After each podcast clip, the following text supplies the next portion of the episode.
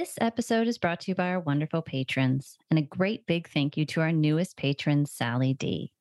If you enjoy the Coffee and Cocktails podcast, make sure to like, subscribe, and become a patron starting at one pound per month.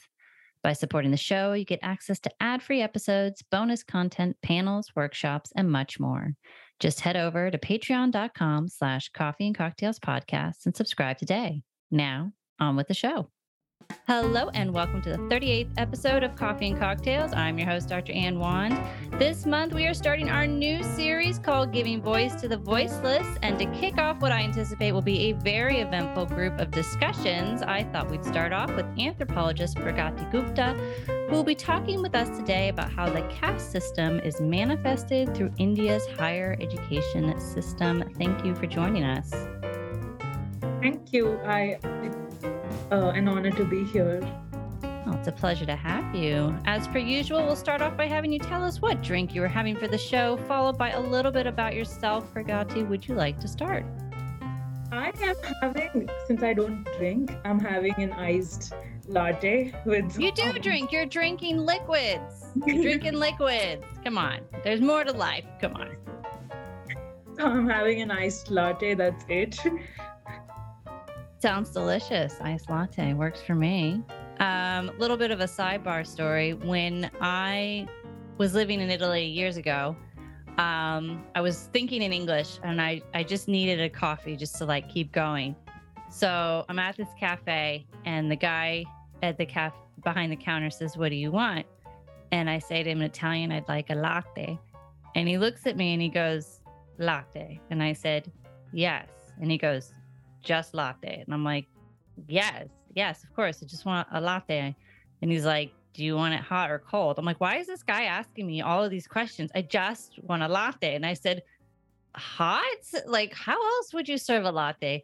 So I sit down, I start pulling out my papers, and the guy comes over to me with the tiniest little shot glass of milk, hot milk, and goes, Here's your latte. And I go, oh, I'm such an idiot. And I literally just walked up and said, I'd like, I'd like some hot milk.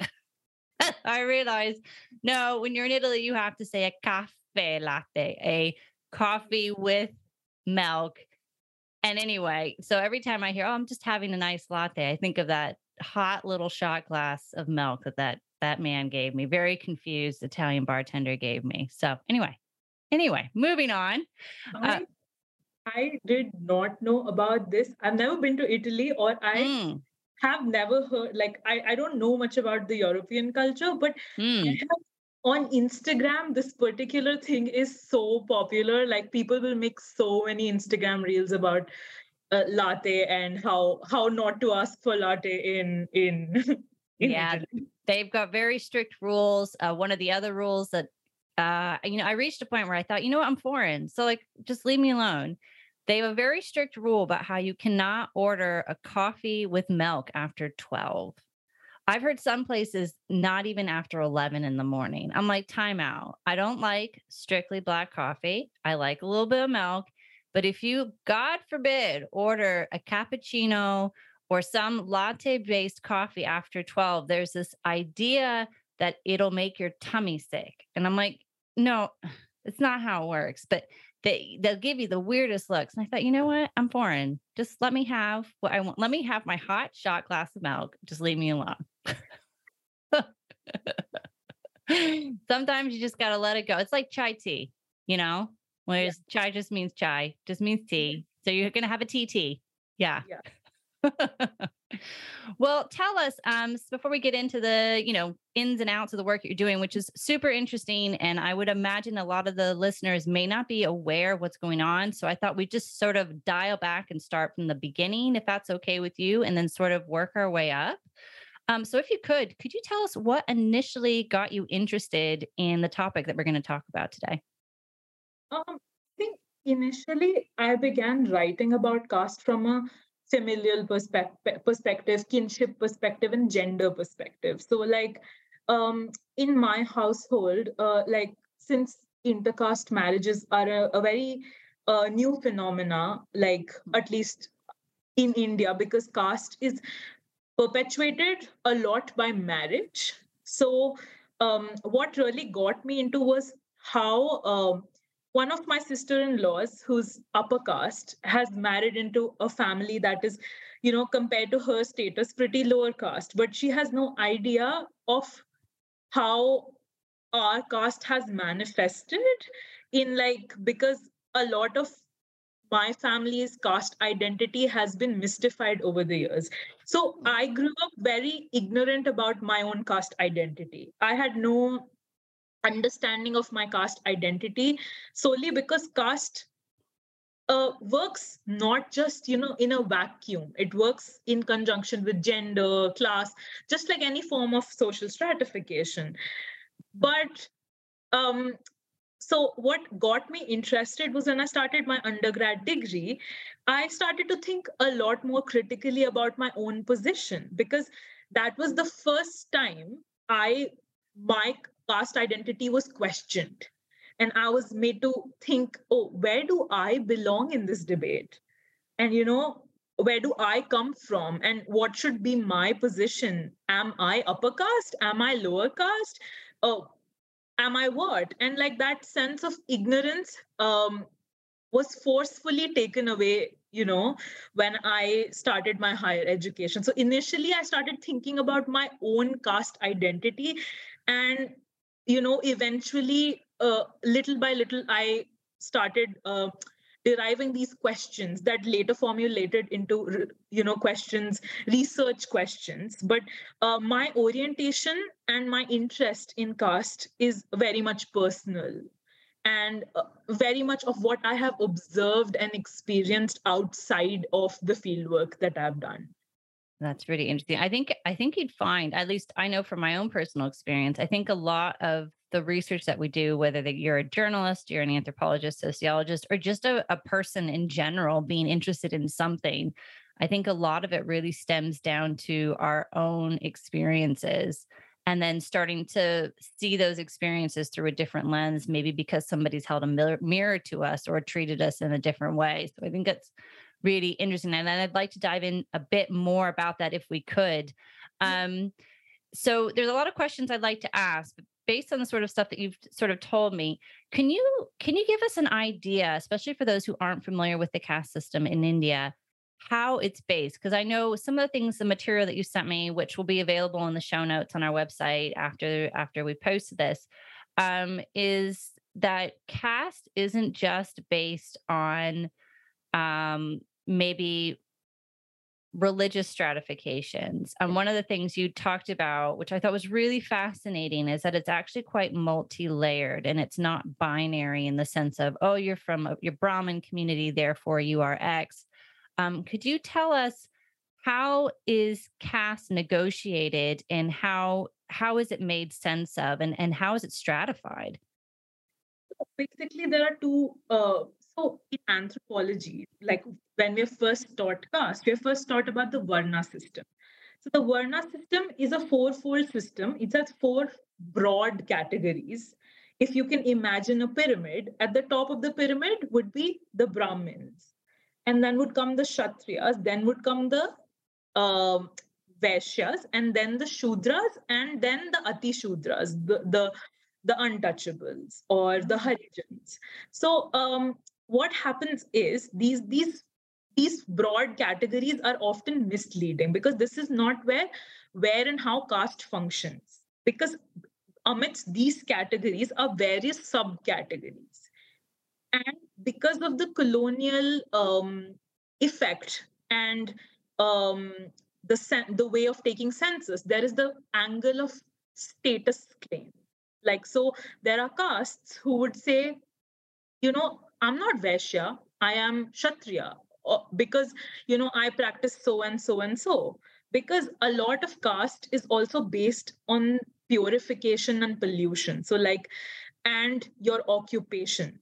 That, you know, Brahmins are supposed to be the ones who read the Vedas or the ones who are educated and the ones who are intellectuals.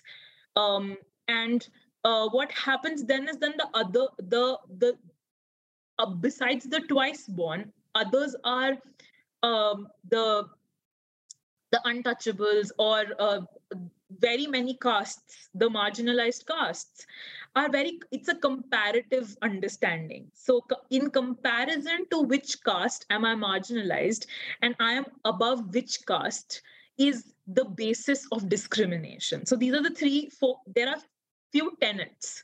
So, like, it's your occupation, it's your, um, uh, you know, it's your ability to practice purity and pollution in mm. in comparison to other castes it's endogamy in the sense you marry within your own subcaste not even your own broader category of castes but your subcaste mm. so for example my own caste status i um, come from the broader category of what you would call marwadi like this is um, a group of castes that belong to the rajasthan region of india but among, amidst these, this particular um, broader category, uh, there is there, there, there are various subcastes like Agarwal, Khandelwal, and then comes Mahavar, Jain. There are so many, you know, uh, subcastes, and and a lot of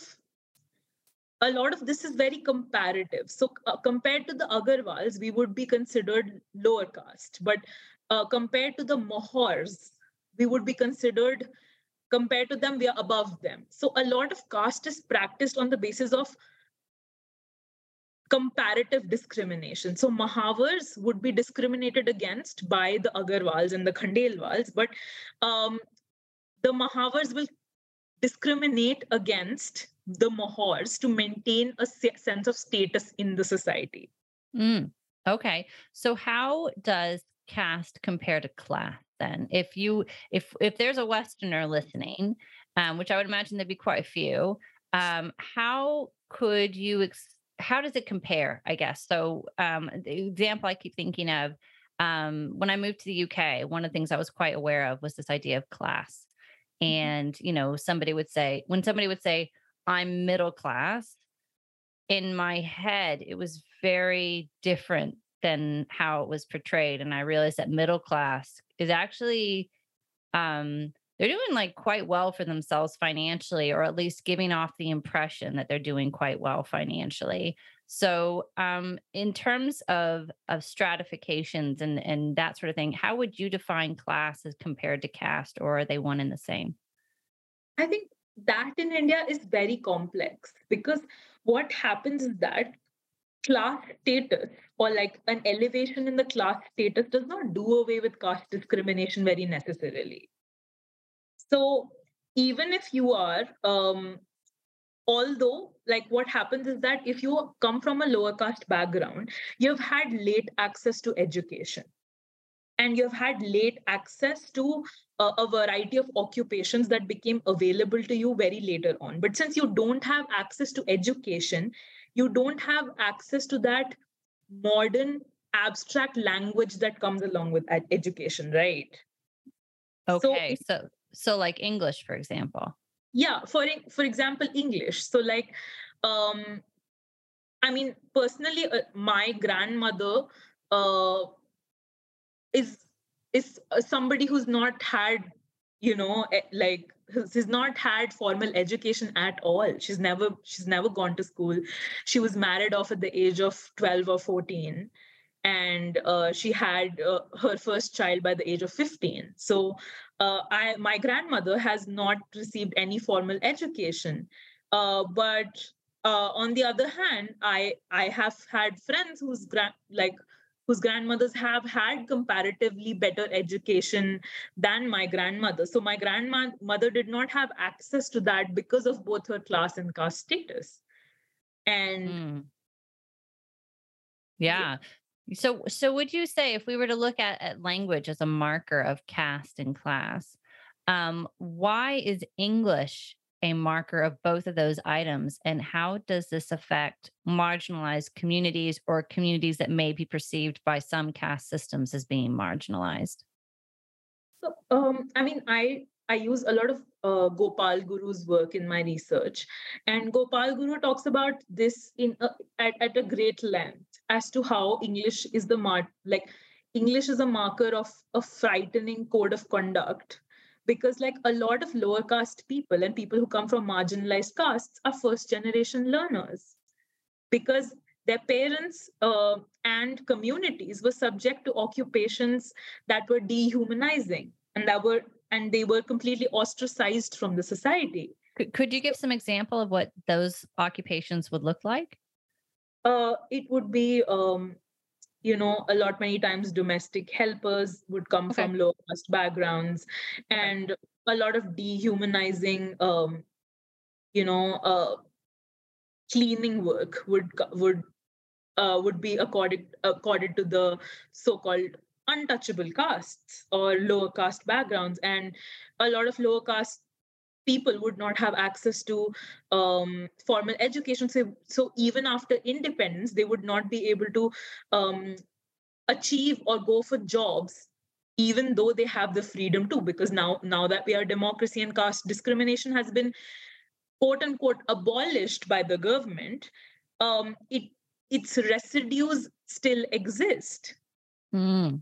Mm. okay in the form of like i mean who has first access uh, to anthropology? It was first the white man and then the brahmin man who had access to um, you know uh, the field in india for especially when it comes to sociology and anthropology um, if you would see a lot of academia is dominated by the twice born or the or the upper caste. So what is sorry i know i'm asking a lot of questions but what does it mean to be twice born?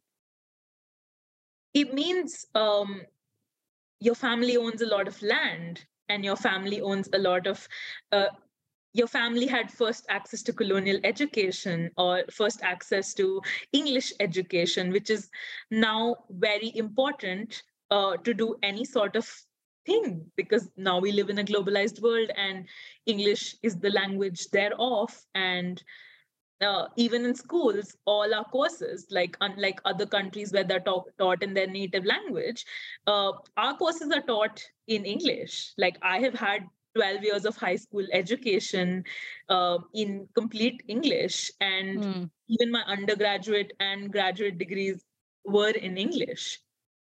So yeah i mean even though at, at home i spoke hindi and odia because i came from odisha but um, my uh, education was mostly in mostly and completely in english. So uh, again access to english is not something everybody can have because there are private schools and there are public schools. Mm. and at times public schools do not have access to um, good english. And that is why they, they are like a lot of students who come from marginalized backgrounds cannot uh, go to the top universities. Interesting. Interesting because they don't have that access to english correct? Yeah yeah, okay. because all the exams are held in English mostly. Okay. So if we can kind of take that bit of background information, which is super crucial to understanding the work that you do, um, one of the things that you know when we were talking about previously is you said that um, higher education, and you mentioned this briefly just now, was normally reserved for the upper class, for the Brahmin community, yes. and that there were attempts made by the government to allow more marginalized communities to have access to higher education, especially top tier higher educational facilities in India. Of which, as you mentioned, all the courses were going to be taught in English. And for those from marginalized communities, English they would be the first ones in their families a to have access to this higher education and b let alone that, you would also have access to it in English. Um, in the process of the policies that were put in place by the government, which, if you could give us a brief synopsis of that in a second, that would be great. Uh, one of the items that was developed by the government was what you referred to as the quote unquote reservation policy in higher education.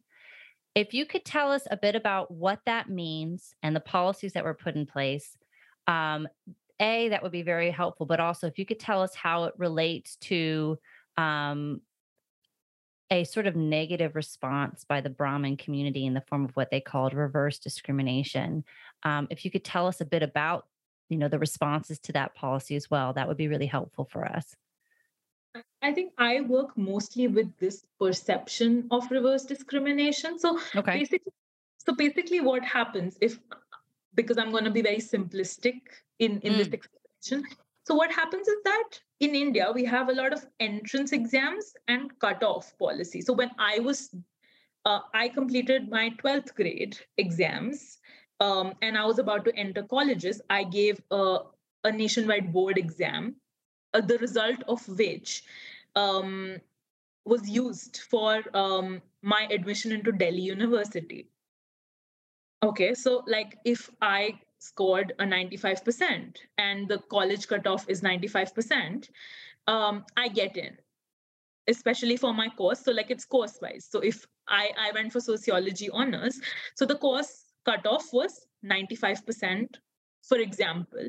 So that that is then divided into three categories general sc like many categories general sc st obc and then there's for persons with disabilities and there's army quota And and I think it's it might be helpful for us because I think a lot of listeners aren't going to know about any of this. Yeah. Um, if you could just take a couple of these acronyms and explain what they mean and why they're there, that would also be useful. Yeah, so uh, a lot, so marginalized castes, like people who belong to marginalized castes, um, are categorized by the government in three categories the scheduled caste, the scheduled tribe, and the other backward classes. So, what happens is you get you have to go and tell um, you have to go to a local uh, you know government uh, you know tehsildar is what we call it and you know claim your status and say that you know i belong to so and so community and i am regarded as i as somebody who belongs to the scheduled caste so scheduled castes are the castes that that were completely dehumanized the dalits. And um and and you know they they go they have to you have to go and claim your status and get uh get the certificate. And that's so you get some relaxation on the entrance exam marks or the um or the cutoffs that you have to go like you you need for uh, entry into colleges like delhi uh, colleges in delhi university if i'm being clear.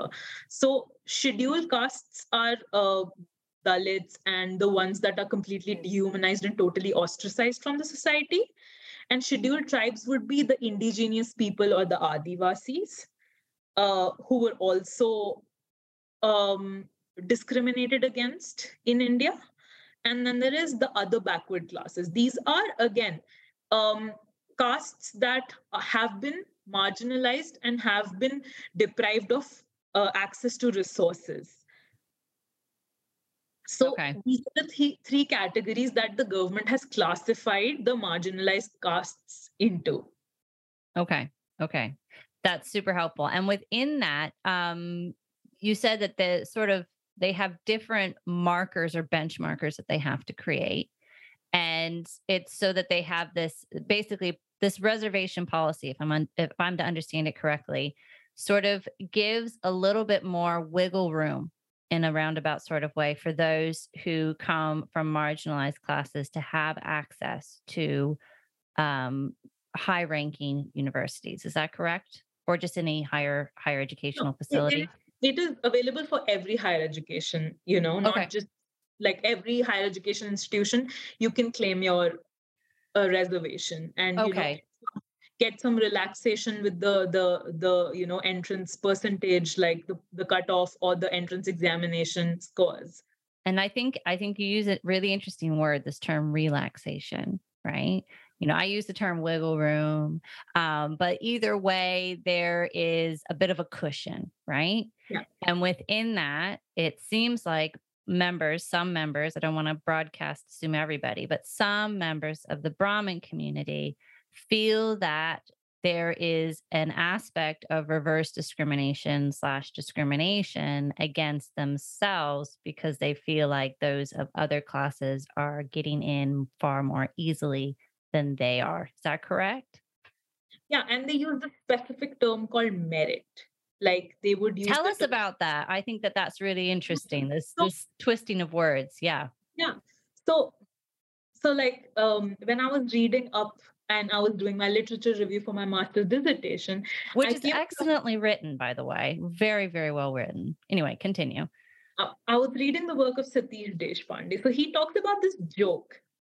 So like he talks about when um in in the nine like I think uh, when the second Mandal Commission was set up in India and reservations were accorded to the other backward classes, that the government had classified a new category for the other backward classes, there was this joke uh, where um, a bunch of uh, it was a very popular joke then he talks about. He talks about how um, if uh, we are to spend uh, send um, you know uh, people into space in India, we would classify with like, you know, two SCs, two SC, STs, and two OBCs or something like that.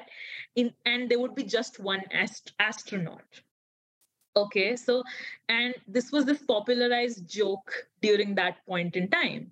And Satish Deshpande talks about the verbatim of this joke as to like how the the caste, like the caste status of the so-called astronaut in this joke is clearly unclear in the sense um, people would say that they are being discriminated upon while they're trying to uh, say that caste does not exist by highlighting somebody else, some, the marginalized caste status and trying to mystify their own. So he says that um, you know if if you if you're reading this joke or you're hearing this joke, you know that the astronaut in question here is an upper caste person. Mm-hmm. And uh, and this is such a, a, nuanced understanding of of how the popular perception works in the sense um, what happened with the creation of these categories was that although reservation is the right policy and it should be there because um, caste-based discrimination manifests materially. It must manifests in a lack of resource, access to resources and lack of access to education and social mobility in general. But but the fact of how these um, how upper castes in in the country have used this particular um, you know this particular categorization to their benefit by mm-hmm. perpetuating this sense of castelessness amongst themselves and a sense of you know hyper visibilization of the caste of who they discriminate against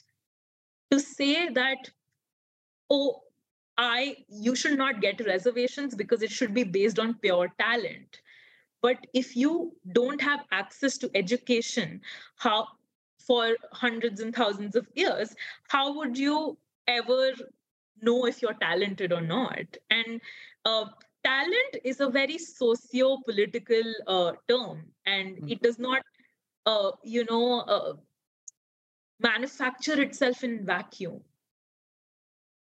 If if your definition of talent is is a room full of white men or a room full of um, you know uh, upper caste men um, then that particular talent or the merits that you're talking about is not uh, operating uh, you know in a vacuum from the society mm.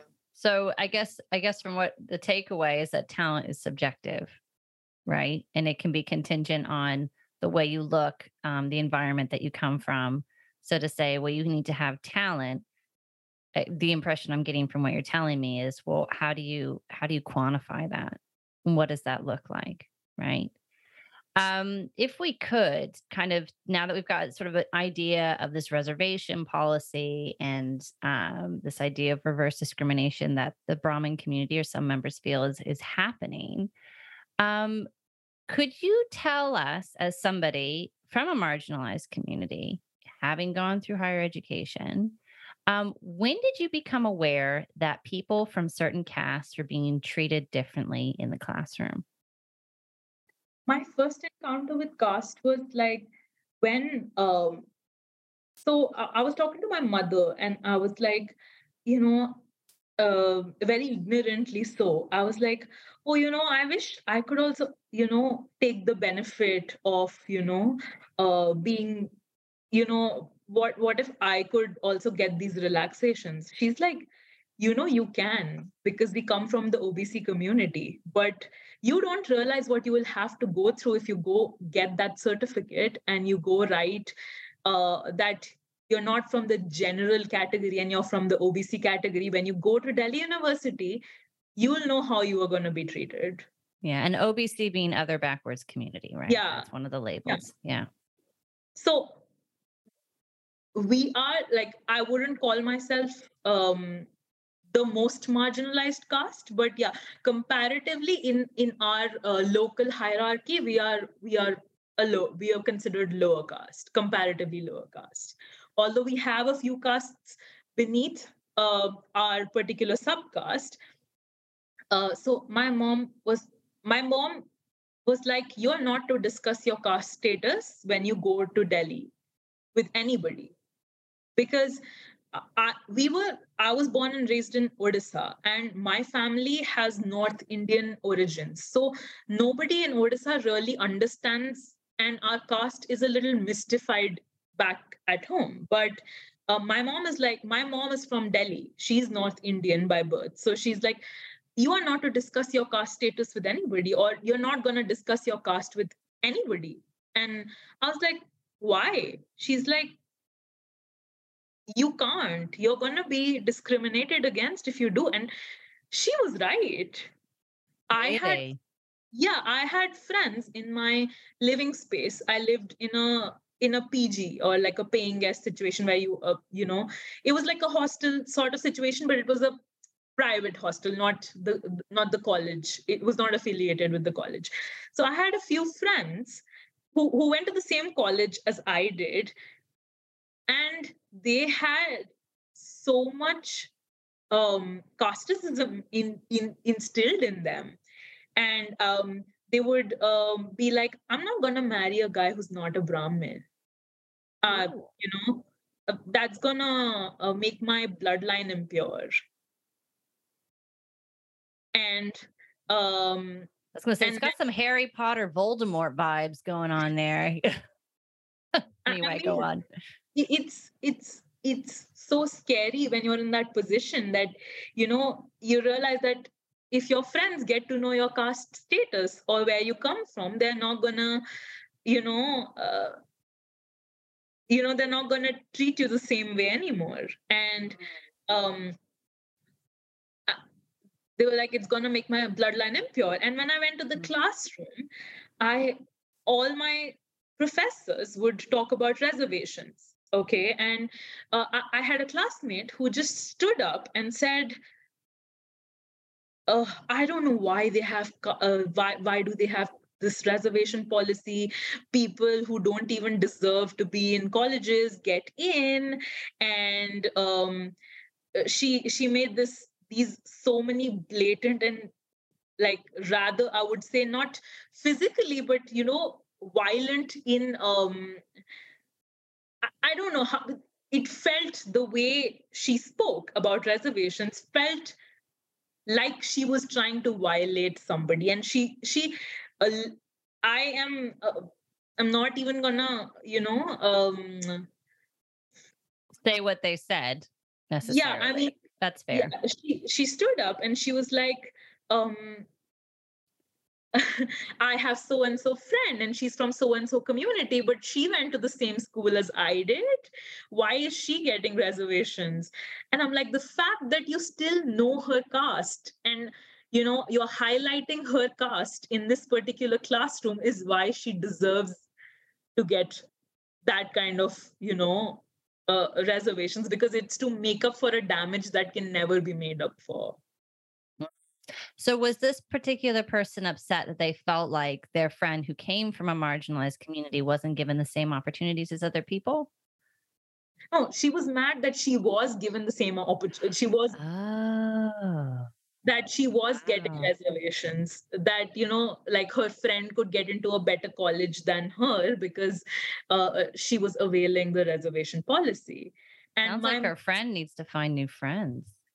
Yeah, and my and my mom uh, was like i told you that you know if you if you uh, availed your reservations you would have to live you would have to constantly hide it's like uh, so i in on paper i i belong to the general category.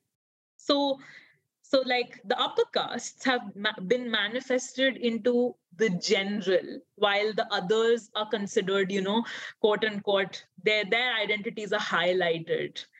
So the upper castes with all their benefits early access and resources and you know economic and social capital um, get to hide behind the general category while um, somebody who belongs to the marginalized caste has to go and get a certificate and has to highlight their caste identity and then get discriminated against with even if they make to these el- elite institutions. It sounds almost like you're damned if you do and you're damned if you don't you know? And if you do get this reservation that you just have to sort of hide it away in your pocket yeah. and just be glad that you have it and then just don't say anything and just keep working. So Gaurav Pathania talks about this particular damned if you do and damned if you don't. Um, when he so he conducted uh, interviews with uh, students in higher education institutions. I think he conducted about 200 interviews, and mm. um, there were students who used to hide uh, when they were going to pay the fees because upper caste students were going to be mad uh, if they saw the the if that they're getting some off on their fees or like some sort of relaxation on the on the college fee and uh, upper caste students would be like uh, low caste students have low graduation rates because they're dumb Ooh. Wow. And, and we graduate better because uh, we have higher graduation rates because we are smart. So we need to abolish um, reservations because and these are these are you know the words they use. Like you know and yeah. That's a lot. That's that's a lot. Yeah and, and and this is so much mental distress that is caused because of it Mm, which sort of like leads us into this this other element that you'd mentioned because um we talk you talk about you know the effects on mental health and it can be I mean I can only imagine the sort of stress you know you finally have this opportunity to go to this amazing school and now you have to hide your identity you have to hide where your family comes from um you can't even be prideful of where your family comes from because what if your air quote friends find out um, so, how does caste based discrimination inequality? We've already talked about how it's made evident in the classroom, but how does it affect students on a more personal level, especially with regards to their mental health? Um, so, uh, when I was talking to one of my interlocutors, who was a professor in um, a, a, very uh, esteemed public you know institution and we were talking and um, they tell me that you know whenever like uh whenever the question of uh you know reservations come come like you know, are insinuated in my class and i and i do so very um you know intentionally uh, to get to know my students and uh, their viewpoints. And uh, so like a lot many students will stand up and they'll say they'll be totally anti-reservationist in their approach and they would make these like you know um, violent damnations and you know stand up and give their you know opinion very vehemently and you know be very stubborn about how you know reservations are not useful or whatever. And uh, there would be a bunch of students who come from these reserved so-called reserved categories and they would literally have tears in their eyes and they would not speak up no matter how bright they are and no, no matter how um, you know how smart they are. And i have witnessed this firsthand because like when the girl in my classroom spoke up there were nobody countered her. Everybody else was silent. So was i. And you know and you were like and you know when i got to know somebody who was like ignorant about her own caste for most of her early life. And i got to know that you know in this in one sense i was also silent. And i was sitting and i was i had these thoughts in my mind but i would not speak up. And i would not talk about how caste manifests or why reservations are necessary. I just sat through it. Mm. and, and and keeping that silence can be very distressing. Mm. And and and at times so what really also struck me was that the professors, most of our professors, especially in social sciences, are upper caste themselves. And for them to insinuate these questions in the classroom in order to educate the upper caste students uh, at the cost of the, the distress that is caused to the ones that come from marginalized communities also at some point does feel um, unfair mm. and, and in need of serious sensitization. well, it also seems quite self-perpetuating. Yeah. You know, and and how do you navigate a system where you have professors who are coming to the table with their own misconceived perceptions and then you have a certain percentage of the students that are also casteist as you put it um you know how how it's almost like how how can a reservation policy be beneficial if they're coming into an environment where they are still constantly reminded of the fact that they're not welcome um i don't necessarily expect there to be an answer to this final question but i think it's something that is worth having at least a, a discussion about do you think discrimination in the higher educational classroom and sector in India can be overcome, if at all? And if yes, how? I mean, I wouldn't say that something, I, I, I cannot have an answer to the overcoming part, but I do feel like we can have a system or like education where people are more sensitized about their own caste and like especially in academia mm. because in academia and in the mental health pedagogy where um, in in the in the, in, in the in Indian psychological therapeutic setting, which I was a part of too, and I still am. I go to therapy, and I've been in therapy for a long time. I was in therapy for a year, then I had discontinued, and I was in I'm in therapy again, and um, a lot many times your social identity and what causes certain anxieties is not understood because there is no language to understand this caste based discrimination. So, mm. like, hmm. I talk about this very awkward relationship that therapists have with, you know, social identity. Like, uh, when I asked them, have you ever dealt with somebody who told you that, you know, they had very hostile comments coming onto them within the classroom because of reservations. And uh, none of them had an answer to how to combat that situation. And and that means that the the the the psychiatric or the psychological research does not take into account caste based discrimination as a source of distress.